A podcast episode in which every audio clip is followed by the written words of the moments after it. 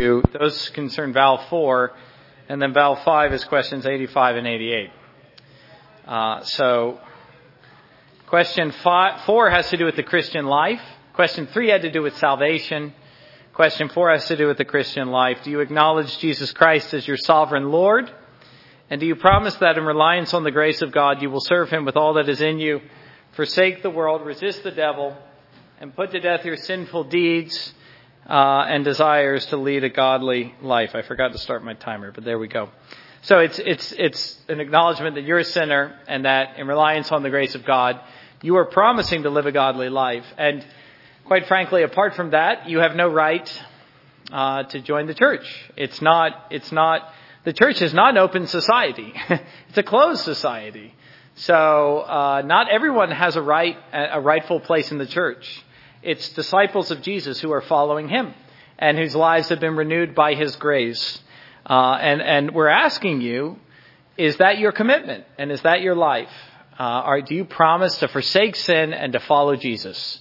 Um, and if you can't promise that, and I, we've, we've interviewed people who have said, I just can't promise that. I'm too sinful. And we have to kind of labor with them to, to get them to see, no, no, no. If you're a Christian, this is what your commitment is. You'll keep sinning, there's nothing here that says, I promise to stop sinning.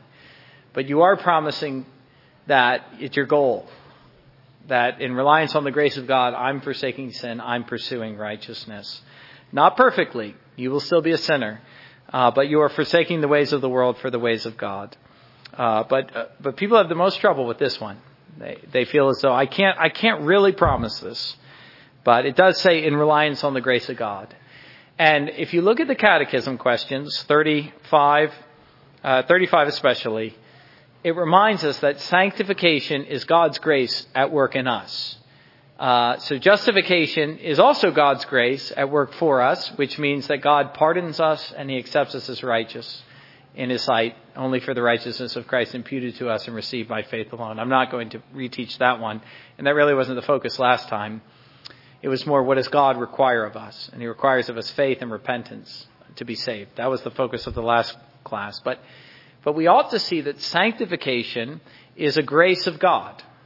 And what does sanctification mean? Does it, do any of the children know? I mean, it's in here in the catechism, but can someone give me a really simple explanation of sanctification? If you can't, that's okay.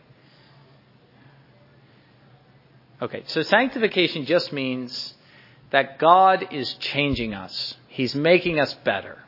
He's sanctifying us. Sancti- sanctity means holy. He's making us holy. It's a process, though. He doesn't do it all at once. And so when we promise to, to live a godly life in the fourth vow, we're saying, by God's grace in me, I promise that. Because now that I have His Spirit, He is changing me. And I know that I will get better all the time. Maybe just a little bit each year. But I, I am getting better. I am getting better. And it's my commitment uh, to work out that grace He's working in me. So, what is sanctification? Sanctification is a work of God's free grace, whereby we are renewed in the whole man after the image of God and are enabled more and more to die unto sin and live unto righteousness. It's exactly what this is asking. Do you do you confess that in reliance of the grace of God you'll forsake sin and and and uh, and um, you will forsake the world and that you will serve Him with all that is in you? Yes, because he, He's at work in me. That's what sanctification is. But where is sin defined and where is God, our duty to obey God defined? This is really easy. I'm not trying to make this complicated, so I know that you know the answer to this. Where does God define sin? He, where does He tell us what sin is, and where does He tell us what to do? That no, and raise your hand next time, please. Go ahead, Paul. Not quite, not quite. Uh, Grace. Nope. Uh, it's, it's, a good answer, but Meredith? The? Now, alright, alright. There's a place where God tells us 10 things He wants us to do and 10 things not to do. Alright, let's try again, Meredith. alright, Priscilla. I, thank you, thank you. Good job. Well, good job, Will. Good job. Alright, the 10 commandments. So, the Christian is saying that I'm committed not to doing the things He tells me not to do and to doing the things he tells me not to do or to do. And the reason that I think that I can live like that is because of his spirit in me, because of sanctification. Not because of anything I do, but because of something he's doing in me. So, what is the duty which God requires of man? The duty which God requires of man is obedience to his revealed will. Now, his revealed will is the Bible. So that is a good answer, but it's a more narrow answer I was looking for. What did God at first reveal to man as the rule of his obedience? The rule which God at first revealed to man for his obedience was the moral law. That is in the Garden of Eden. Where is the moral law summarily comprehended? The moral law is summarily comprehended in the Ten Commandments. Okay? So we ought to know what the Ten Commandments are. That's a good test. Sometimes I'll ask you children, can anyone tell me what the eighth commandment is? You want to try, Owen? Don't guess. Only tell me if you know. You got it. You shall not steal. There you go. So no, learn the Ten Commandments. Learn the Ten. Do, you want to know how God wants you to live? Keep the Ten Commandments. That's a good place to start. So, but you should probably learn them. You should probably learn them. And the Catechism from that point expounds the Ten Commandments. If you were to memorize the whole shorter Catechism. So, there's your answer. The Ten Commandments. Um, when you say that you are forsaking the world to serve God, you're saying, my commitment is to keep the Ten Commandments. So let me just give you an example. Let's say that a husband isn't faithful to his wife, that he's breaking the sixth commandment. Do you think maybe I might have something to say to that man? Yes. Because you're breaking your promise. You promised to keep these things. Well, what about the fourth commandment? It's where the pastor isn't supposed to say anything. What if uh, you're talking a little too much sports on the Sabbath? Remember the Sabbath to keep it holy, I might tell you. Uh, I'm not saying I do any of this perfectly either. Listen to this question and answer. 82. This is on your sheet. Is any man able perfectly to keep the commandments of God? No mere man since the fall is able in this life to, perfectly to keep the commandments of God, but doth daily break them in thought, word, and deed. We're always going to be breaking them. That's why we need each other, by the way. That's why you're promising to fight and to struggle and to wrestle. You realize that you're still going to break all Ten Commandments every day. That's what the Catechism says. But you need, you need the accountability of your brothers, and you need to give yourself unto the struggle. I promise to fight and to wrestle. These are the things I want to do, although I'm failing all the time. That's what you're promising in the fourth vow. Not perfection, but a commitment to the fight, to fight the good fight of faith, although you feel like you're failing all the time. And so, again, I might say, hey, you know, your Sabbath, you, you just broke the Sabbath there, or you just broke the third commandment. Don't use the Lord's name in vain. I'm not condemning you. I'm not saying you're not a Christian. I'm just saying, try to keep, I'm reminding you to keep your promise. So that brings us to the fifth vow, which has to do with the church. If the third vow is salvation, the fourth vow is the Christian life, the fifth vow is the church. The whole reason we come into the church is because we can't fight this fight by ourselves. Our battle against sin is too strong. Uh, it's too great. We need the help of ministers. We need the help of elders. We need the help of our fellow Christians. We need the means of grace. We need the preaching. We need the sacraments. We need Christian prayer. So what does God require of us that we may escape his wrath, and curse due to us for sin? Well, I'm sorry. Let me read the fifth vow. Do you promise to participate? Let me check my time. Seven minutes. We're doing great. Do you promise to participate faithfully in the church's worship and service and to submit in the Lord to its government and to heed its discipline, even in case you should be found uh, delinquent in doctrine or life? So you're promising two things. I promise to go to church. but I also promise if, let's say the pastor catches me as a kid talking too much sports on the Sabbath with his pals that he's looking forward to seeing all week, and he says, hey, hey, watch it, Sabbath breaker uh, that you say, you know what, I'm going to listen to that. I'm going to listen to that. That's what you're promising. So don't make a promise you don't intend to keep. Even adults sometimes make this promise, but they don't have any intention to keep it. Uh, so you're not just promising to come to church, but to listen to the church. That's your promise. Now, do you have to obey men if, if, if they tell you to do something God didn't tell you to do? Nope. If I give you the 11th commandment, do you have to obey that? Exactly. Uh, but if I give you the Ten Commandments and I remind you to keep them, you ought to keep them. Uh, so that's what you're promising. And guess what? You're saying, look, if, if I'm found out, walking out of step with the Christian life, I'm going to listen. That's a pretty serious vow. You really ought to think of that. The fourth vow, I promise to live the Christian life. The fifth vow, I promise to listen to the church. Not, again, not the things not found in God's Word.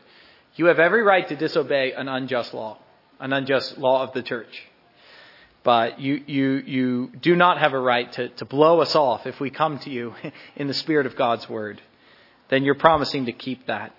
Listen to this. Uh, we looked last time on the third vow, salvation. What does God require of us? He requires of us faith and repentance. But there's a third thing He requires of us. To escape the wrath and curse of God due to us for sin, God requires of us faith in Jesus Christ, repentance unto life, the two things we looked at last time.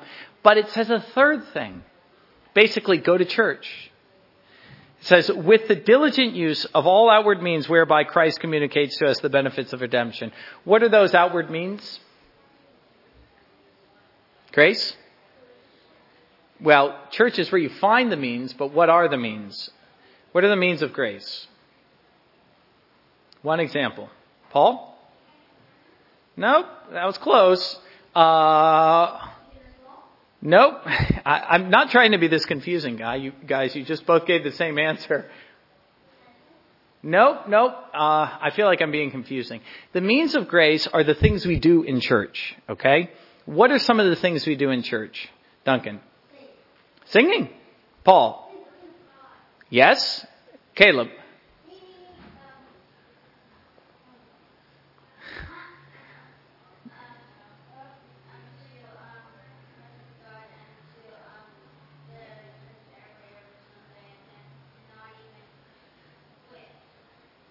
Okay.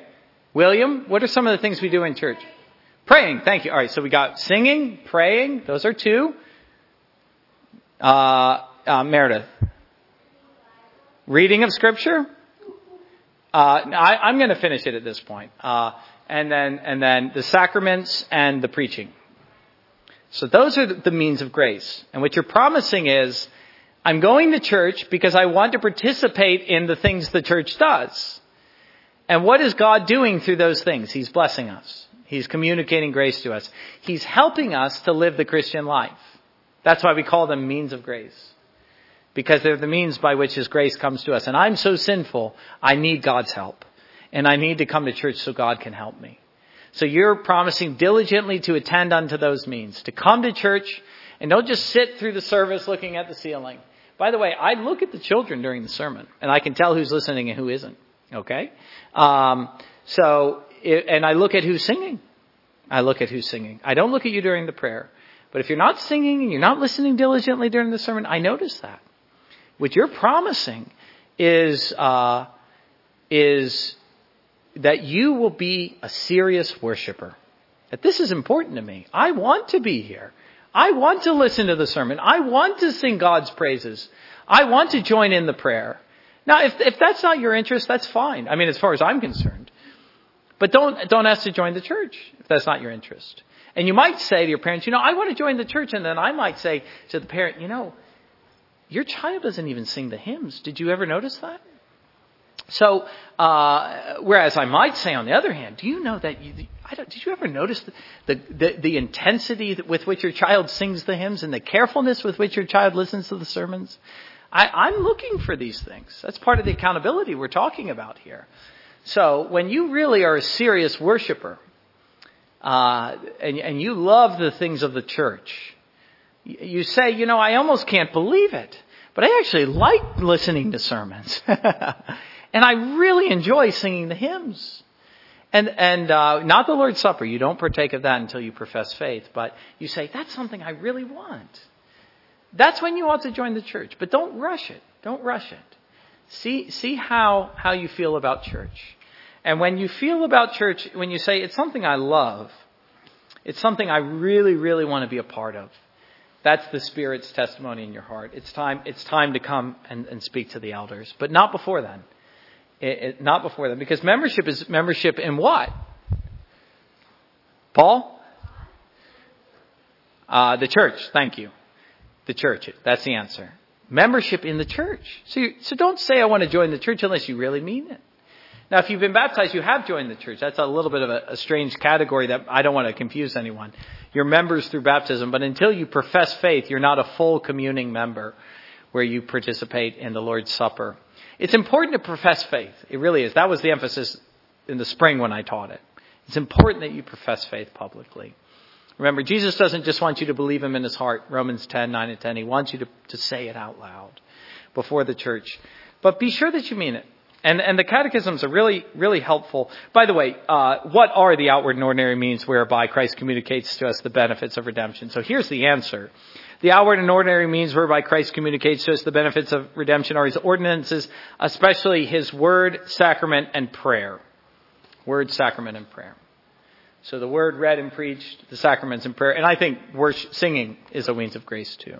But singing is really actually something we offer to God. The means of grace are things that He offers to us. Although prayer we offer to Him, so I'm gonna re- I'm gonna I'm gonna take that back. Singing is a good example. So all right, that's the class. We're done. I, I hope I hope I was somewhat clear. I hope that you were helped by it, and always remember uh, that I am available. Uh, so, and, and I and I want to follow up with you with you children uh, and have more interaction with you about these things, if if that's if that's something you desire. But I'm not trying to pr- pressure anyone to profess faith. Yes, Grace.